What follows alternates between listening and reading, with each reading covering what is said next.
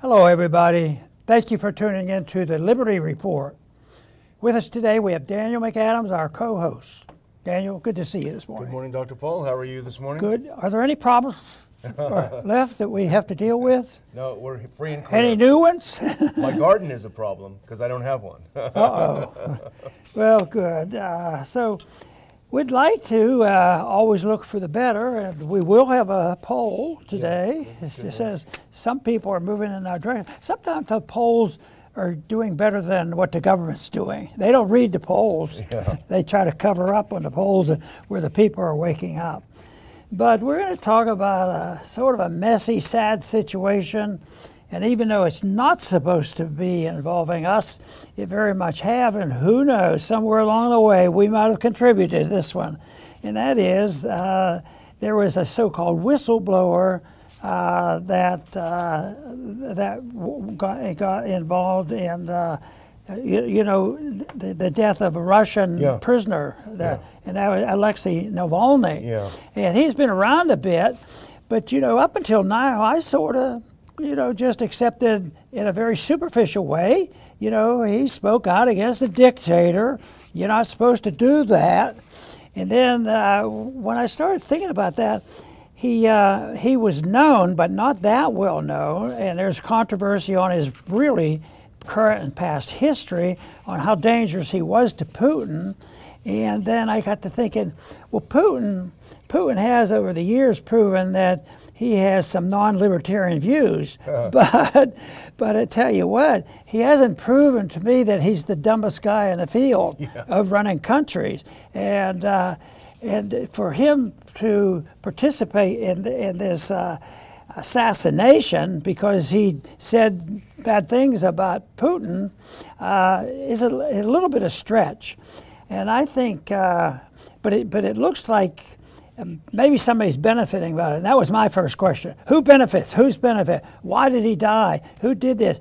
Did Putin kill him to enhance his power in Russia? And I got to thinking, I don't think he's that dumb.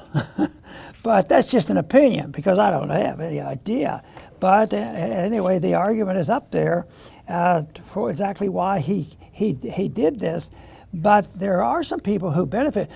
To me, and uh, the, the reaction, the immediate reaction was there, it proves it. It proves that we have to help help the Ukrainians. Yeah. there's, there's no other evidence. Even our president said so. I mean, if you can't believe your president, who are you going to believe in? Yeah. big big choice, right?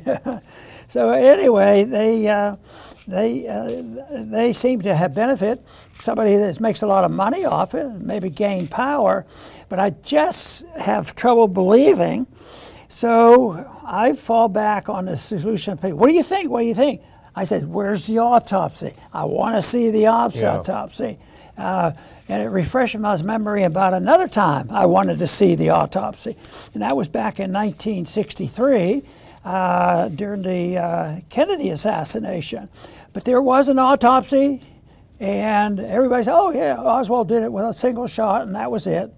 And it probably 90% of the people for, for a week believed it. Yeah. But it went from uh, 90% uh, believing it to maybe 90% questioning it right now. But so they they got it out, and there were, were some benefits to this for for somebody. And I think uh, I think the conclusion of many was that uh, maybe it had to do with the Vietnam War and uh, some money making machinery in the military that uh, Kennedy wasn't going along with. But that's that they don't have the concrete evidence of that, but I happen to lean strongly in that direction because there's indirect evidence that shows that uh, they were very hostile to Kennedy for that, that particular reason. So this is, uh, this is a, a, a, big deal. Now, when the, the autopsy with Kennedy occurred, uh, you know, it happened quickly, but there was controversy the first week. But after the first week, they had the answer. Yeah. Single shot, Oswald did it, boom. And then they had a commission. LBJ puts up the commission. He put Allen Dulles on the commission to make sure it would be run honestly. So they run that through. Yeah, absolutely. One shot from Oswald, and that was it.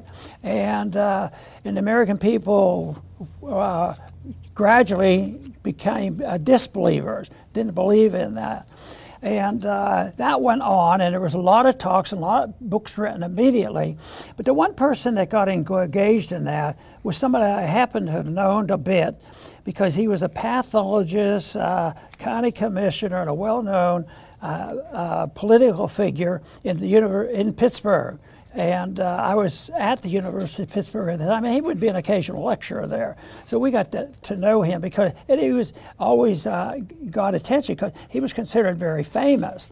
So, you know, uh, 10 years after, approximately 10 years after Kennedy was assassinated, he with, I think, about 12 other well known esteemed pathologists got together and to research all this. So the, they voted 11 to 1. Oh, yeah, that was right one shot. Oswald did it. And, you know, and as time went on, more and more Americans became skeptical. And it turns out that the immediate things uh, are very often wrong. So what I say when they say, what do you think of this? I want the, off, I want the autopsy and I want to find out who really benefits. And if they say silly stuff, like, oh, oh, I, yeah, uh, Putin was out walking a bit. He had his pistol, so he, he did the job. He was responsible entirely. And uh, I, I would have to see some evidence on that. Yeah, there's a lot to unpack on this. First of all, in the West, uh, Alexei Navalny is presented as a very important dissident. He was the one challenging Putin to the presidency. He was about to supplant Putin and take over the country. Whereas in reality, in any election in Russia, his party got about 2% of the vote. So in Russia, uh, there's plenty of evidence that most people have never even heard of him. He's someone the, that the U.S. holds up as this great uh, alternative. The same thing that they did with Syria, if you remember when they wanted to overthrow Assad. They pretended that there was a group that was uh, going to take over. The same thing in Libya, uh, the same thing in Iraq. They've always put the puppets forward that haven't done much. So, but he's been in prison for a while. He was charged with corruption and extremism. And a lot of people, I don't know if our viewers may have seen it, but uh, not that we would support people being jailed for extremism, but in Russia, he said some things that are viewed as extreme against Muslims, and he's in jail for that, for part of it. But the, the idea, and you started out by saying this, Dr. Paul, uh, and we did this when Assad was accused of gassing his own people, if you remember. Uh, and it was right when he'd had a couple of very important victories. And we were asking, well, why the heck would he do that? That doesn't make any sense. Uh, and so we don't know what happened uh, in Russia. We don't know if Putin did it. Like you say, maybe he was out with his gun and decided he was bored. But we do know enough to ask the question why would he do it now? Just weeks before the Russian election, why would he shoot someone that the West considers his chief opponent? Um, uh, a major victory in Ukraine over the weekend with the capture of Avdiivka, a big, big turning point in the war. Um, I would say a massive PR boost from his interview with Tucker Carlson. And I think, I suspect that's what infuriated the West the most. The fact that Putin came off after a two hour interview sounding kind of more reasonable than he was portrayed in the media. Whatever the case, a huge PR boost for Putin in the media all of these things going in his favor, going in the right direction, and he decides to kill somebody who's in jail already for something like 25 years. It makes no sense, but of course, it doesn't have to make sense in the U.S. mainstream media and among our politicos.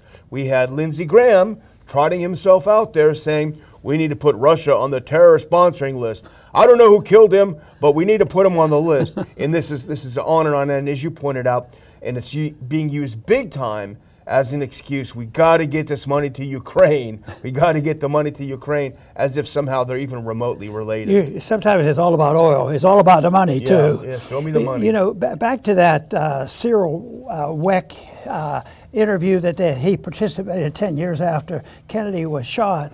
He uh, he did an investigation, and because of his reputation, they couldn't ignore him, even though they disagreed with him. So he was the first civilian to examine all the records from a scientific viewpoint.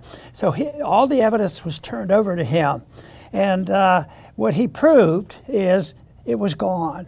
Yeah, wow. Everything was gone. so that's that uh, that is something that uh, you know tyrants do. Yeah, you yeah. know? So uh, we'll have to see what happens. But uh, I'll tell you what uh, this. Uh, this whole this whole thing smells, Yeah. but it's very unpopular because uh, right. But even even though now it's getting, you know, the the way the people are lining up, some of the some of the anti-Russian people aren't exactly saints. Yeah, you, know, yeah. you know, they're out there with their things to be.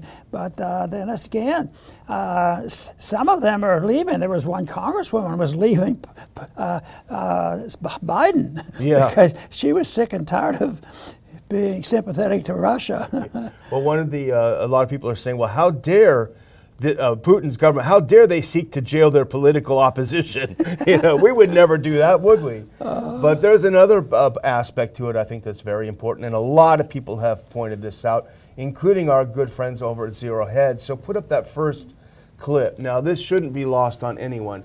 The, the airwaves were blown up yesterday about Nav- all weekend about Navalny's death. And again, we don't know what happened, but nevertheless, uh, here's their headline: Weeks after U.S. journalist dies in Ukrainian custody, Biden uses Navalny's death to push for more Russian war funding. Um, so Aaron Maté, a friend of ours, uh, excellent investigative, journal, investigative journalist, uh, he explains that despite news of Navalny's death in prison, driving world headlines and eliciting remembrances and comments from Western leaders, he was still largely unknown within Russian politics and society. He was a marginal figure in Russia, but nevertheless, he dominated the airwaves, dominated the airwaves. Well, how different it was just a couple of weeks ago when Gonzalo Lira, an American journalist in Ukraine, was tortured and died in a Ukrainian jail. The U.S. said nothing. The administration said nothing. Put on that second clip. Um, it remains that Gonzalo Lira's death on January 24th, following an eight month imprisonment on charges of justifying Russia's military actions in Ukraine, is not useful to the Biden administration, writes Zero Hedge. Yet Biden, during his speech, was very quick to pivot from Navalny's plight to the need for Congress to push through his funding package for Ukraine. Now, next, I have an interesting chart, uh, and this came out yesterday. They compared the media coverage of the deaths of Gonzalo Lira, an American, versus Navalny. And you look, CNN, zero mentions of Lira, 16 of Navalny. CBS News, zero Gonzalo Lira, an American, 17 Navalny. NBC News, zero, 17. Wall Street Journal, zero, 7. New York Post, 1, 6. Newsweek, 1 Lira, 8 Navalny. New York Times, nothing. Not a word was written about American Gonzalo Lira killed in a Ukrainian jail, but 22 mentions of Navalny. Washington Post, zero. Keep it up, please. I'm trying to read it. Zero and 12. Bloomberg, zero and 14. So, literally, the entirety of the mainstream media and the entire political class completely ignored something we actually should have a say about, which is an American getting killed overseas to the people we give so much money to, totally ignored. But Navalny, we don't know the circumstances, flooded with it. Well, this whole this whole mess. If we had a proper foreign policy, we would be messed up in the Yeah. middle of all this, because uh, the question is about the money, and then who are the good guys, who are the bad guys, and uh, you know, and then the the people in this country who get have to pay the bills, which they don't realize, uh, are being taxed to send out this money, and who gets it? Oh, should we give it uh, more to more to Russia, or should we give more to the Ukrainians? Oh, Russia's the enemy. That's You know, right, uh, You know, the Cold War is canceled, so we have to we have to do it. But it, to me, it's still all about the all about the money, and uh, and the and the Congress and all. They have to decide who should get it. Should who you know the the, the political thing in there. Should we give it to Ukraine, or should we think about protecting our borders? Yeah. You know, and that's a big political thing. And actually, there should not be much trouble. But the irony of all this is we don't have any money. Yeah, yeah, we have zero. We're fighting over something we don't have, and yet the people the people will accept the monopoly money Yeah. and play these games. And as long as there's a trust in that money, but how can they last trusting a system like this? Or, you know, the media is getting a, you know, getting into some difficulty, but they're really not. be- I mean, this should destroy mainstream media. Yeah, yeah. So, but that that doesn't seem to happen, and uh, I think if if people people did concentrate on the right thing, you're arguing about who should get the money. Uh, should Ukraine get it, or should we beef up our borders? Well, that shouldn't be too difficult. But uh, even that would be uh, solved if we'd had a proper policy on the borders. I mean, how did it happen just a couple of years ago? All of a sudden, a million people walked in. I, I call it an invasion. So, and we have a right to be protected against an invasion. Well, Tony Blinken, he was interviewed about the death of Navalny. He had a lot to say.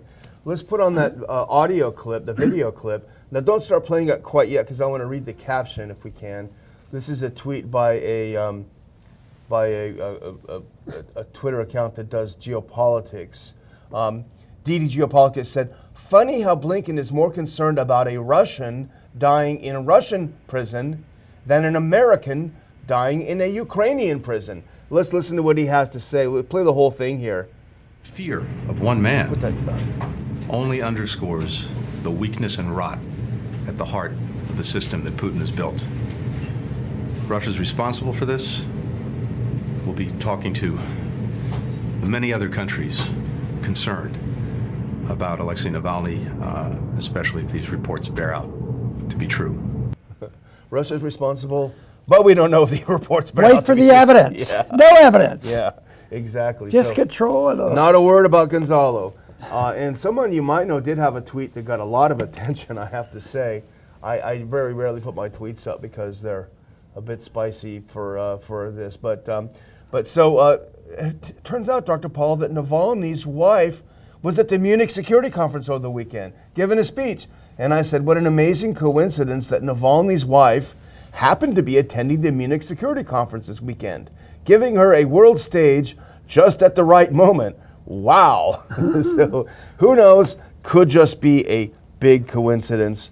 Nevertheless, yeah, we'll see what happens. Time marches on, and so do the wars. I wanted to mention one thing, though. You know who else no one's talking about is the treatment of another journalist called Julian Assange.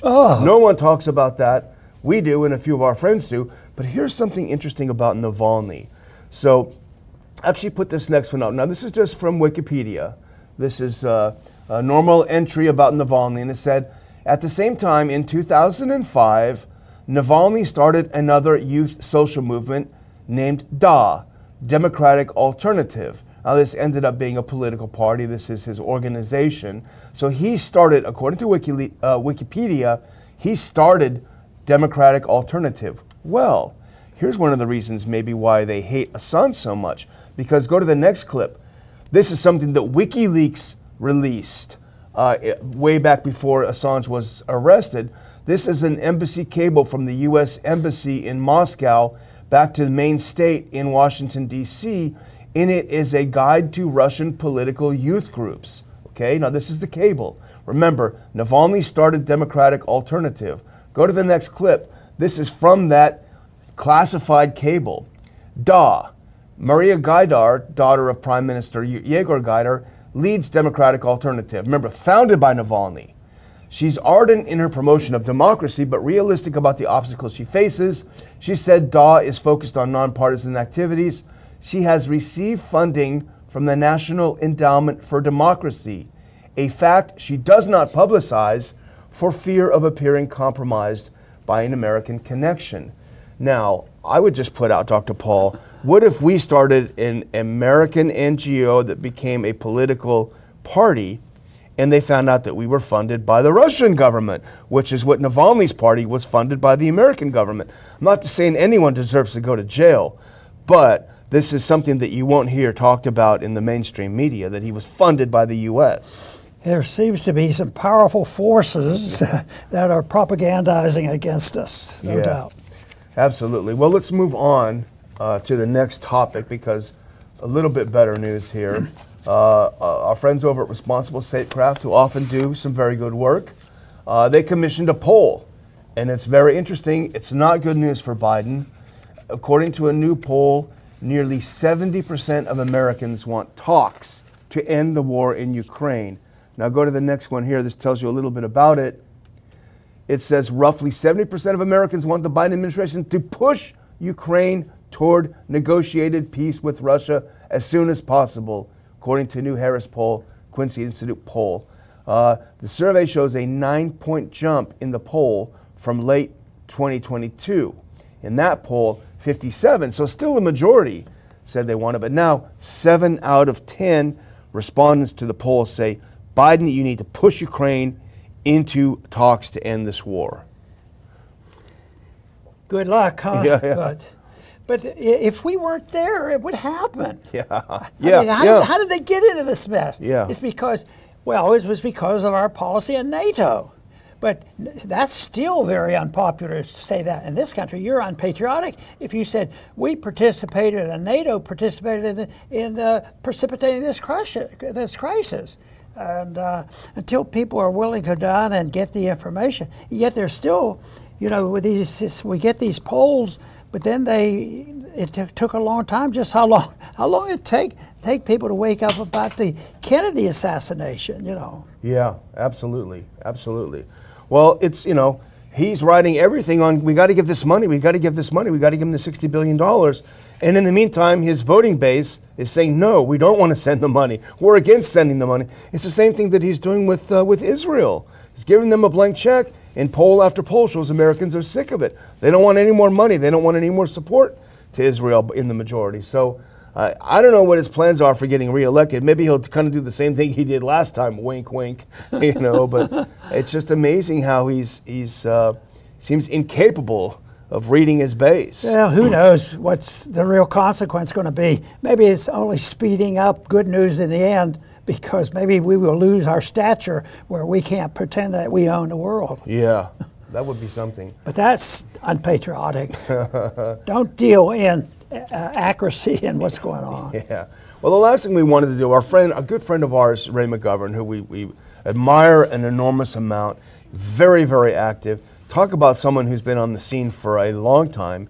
He was the CIA briefer to President Kennedy. You were talking about Kennedy today. He was Kennedy's briefer for the CIA, and he's still active. He's a great anti war voice. He's been arrested many, many times for challenging the neocons, uh, for not being quiet, refusing to shut up.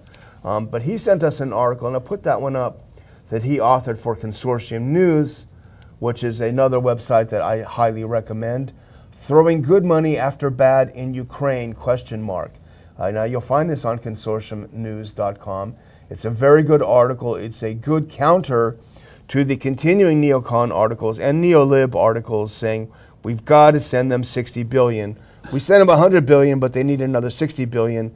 This is a very good argument against that.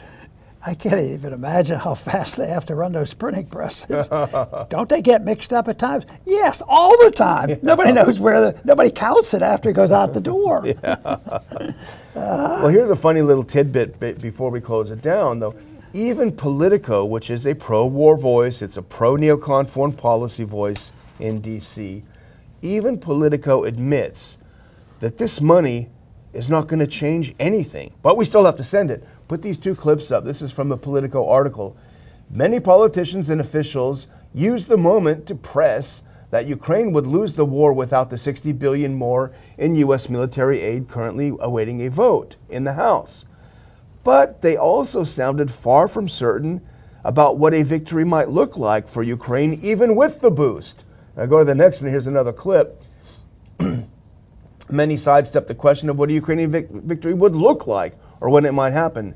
Senator Mark Warner, chair of the Senate Intelligence Committee, said the aid, pack- aid package would be a game changer for Ukraine, but he declined to say that the support would ensure a Ukrainian, Ukrainian triumph, simply stating that American assistance was Kiev's last best hope. So even the biggest cheerleaders for this money, Dr. Paul, have no idea and in fact are skeptical that it's going to do anything. So tell that to the taxpayer. See, the way I understand that, it won't make any change in that area, but there will be consequences. Yeah. And there will be changes.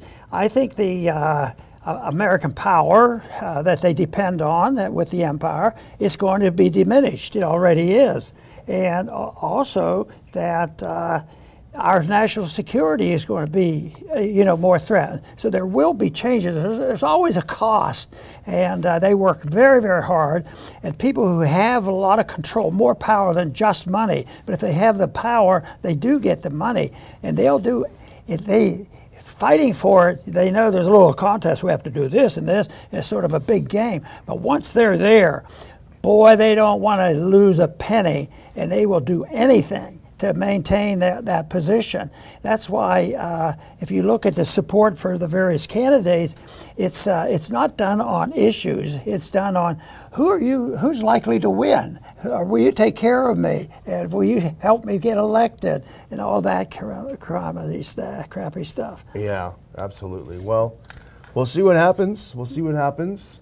Um, I'm going to close out our Monday show by thanking the audience once again and asking you again to please hit like and to follow the channel if you're not following it already. Try to get others to follow it as well. We certainly appreciate that. Helps us grow the channel. Uh, and over to you, Dr. Paul.